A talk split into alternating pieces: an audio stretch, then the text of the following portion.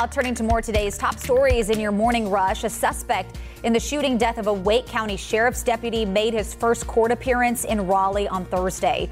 29 year old Arturo Marin Sotelo is charged with the murder of Wake County K9 Deputy Ned Byrd.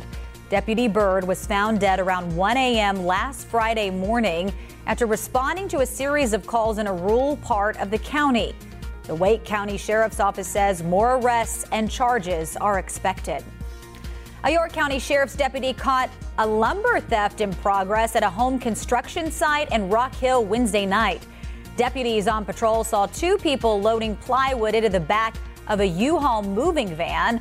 Once confronted by deputies, the suspect sped away, leading law enforcement on a 90 minute chase.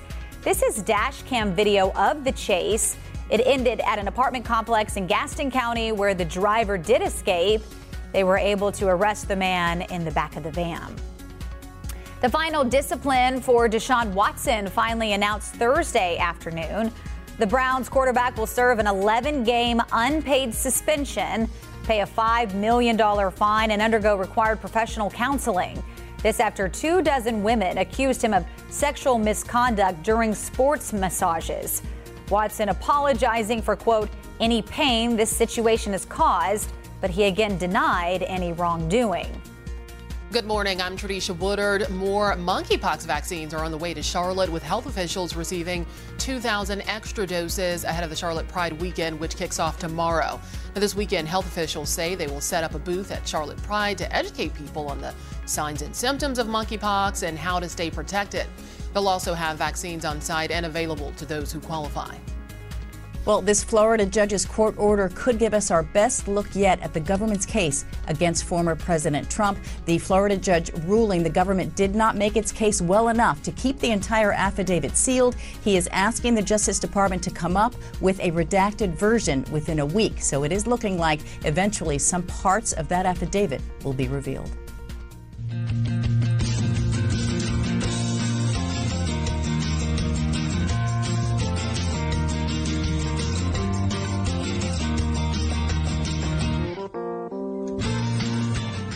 Good Friday morning. Wake up, Charlottesville. Larry Sprinkle here with KJ Jacobs. Good to have you here. Well, it's your first time on Wake Up Charlottesville. Well, I mean, with, with you, yeah, yes. doing the weather situation. Absolutely. Yeah. Happy Friday to you. Same to you. Got a lot going on weather-wise. yes. it's been a busy morning. First of all, we'll take a look at the radar and show you got some uh, shower activity south of here. That band of showers is moving out of Columbia, headed up to an area that KJ is going to talk about in just a minute about the that, st- that storm system is south of here, but it's headed towards areas near Rock Hill, probably within the next hour or two. So that's going to be a mess.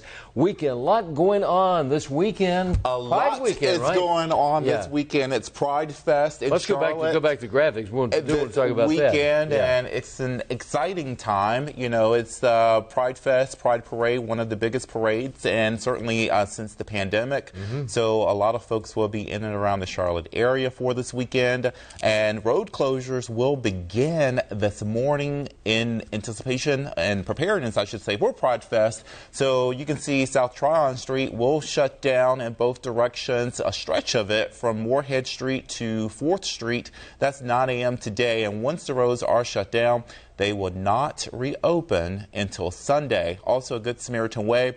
And that will shut down at 6 p.m. today. And then Levine Avenue of the Arts. Is it Levine or Levine? Yeah, Levine. Levine. Levine, right, yeah. Levine Avenue of the Arts. And that's 6 p.m. today until 11 p.m. Sunday. Mm-hmm. And then MLK Boulevard, 3rd Street, 4th Street. Those are the cross streets there on South Tryon. Tryon and those will shut down at 5 a.m. Sunday, and we have the Pride Parade mm-hmm. on Sunday afternoon. Let's go back to the graphics. We can show you the forecast. All right, tomorrow, Saturday, a few showers, not a complete washout. It's going to be kind of warm and muggy. It's really Sunday, so the concern, I think, would be the potential for some rain and storms on Sunday. Have the rain gear handy if you're heading to the parade or just out for any event over the weekend. It's just going to be one of those situations where we could see some storms. For today, upper 70s, near 80. A few showers out there, not a complete washout by any means, but there's the weekend. Weekend for you. I know, but it's it's yeah. exciting. Even though rain is in the forecast, yeah. Larry, I don't think many people are going to complain about those temperatures in the 80s for no. Saturday and I Sunday mean, in mid-August. Several weeks ago, it was like 95 degrees, and even next week we stay below average, which is now down to 88 degrees. That's good news. Uh, every day next week there's a chance of rain, not a complete washout, but we're finally. Someone uh, texted me and said, "Is summer over?" not, I mean, let's hope yeah, so. It, it, it's not really over. I mean, we got a long way to go because you know we have the rest, oh. rest, Even September can we can have right. Yeah, we got 90 degree uh, temperature in September. So yeah, a lot going on this weekend. Uh, weather-wise, not too bad. A few showers. Just take that into consideration. Right, and you know, have you know, you can wear your Pride poncho. Find your rainbow poncho if you're going to Pride Fest this weekend. All right. Thanks for watching. Thank. Good to have you here, KJ. Have a great weekend too. You'll be here on Saturday and Sunday night. I will be here yeah. Saturday and Sunday night. Yeah. All right. Have a great weekend. See you Monday morning.